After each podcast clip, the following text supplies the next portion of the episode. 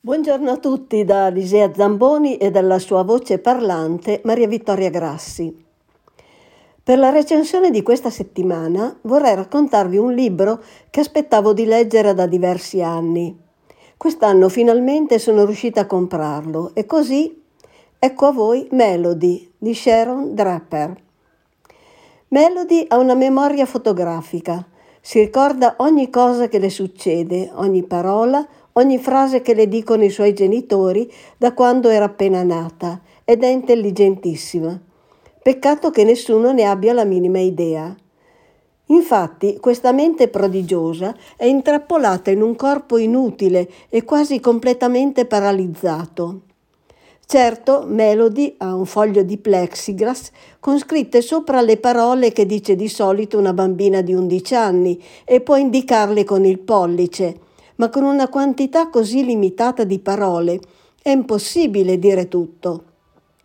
Per fortuna i suoi genitori e la signora V, la vicina di casa, fanno il possibile per capirla, ma resta il fatto che a volte Melody si sente scoppiare per tutte le parole che ha in testa e che non può dire. Soprattutto adesso che sta per iniziare la quinta elementare e che sono cominciate le classi inclusive, se riuscisse a dimostrare quanto è intelligente, Melody potrebbe farsi dei nuovi amici e forse anche partecipare con loro al quiz che si tiene ogni anno per la quinta elementare e la prima media. Non sarà facile, ma Melody è una ragazza tosta e adesso ha dalla propria parte anche l'assistente Violet e un computer particolare che finalmente le permetterà di parlare forse riuscirà a sfaldare tutti i pregiudizi di insegnanti e compagni. Credo sia inutile dire che mi sono rivista molto in Melody, perché entrambe siamo disabili nel corpo, ma non nella mente. Tuttavia, mettendo da parte il coinvolgimento personale, devo dire che l'inizio l'ho trovato un po' lento, poi man mano che si prosegue decolla.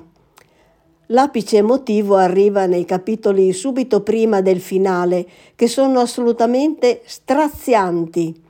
Poi, nel finale, dove ci si aspetterebbero i fuochi d'artificio, si resta un po' con l'amaro in bocca perché, beh, perché i fuochi d'artificio non ci sono, appunto. È un finale un po' soft, come buona parte del libro, anche se probabilmente le aspettative troppo alte hanno fatto la loro parte. Comunque è leggibile, non è un libro di cui ci si innamora, ma una piccola cotta la si può anche prendere. Buona lettura e alla prossima da Alisea Zamboni.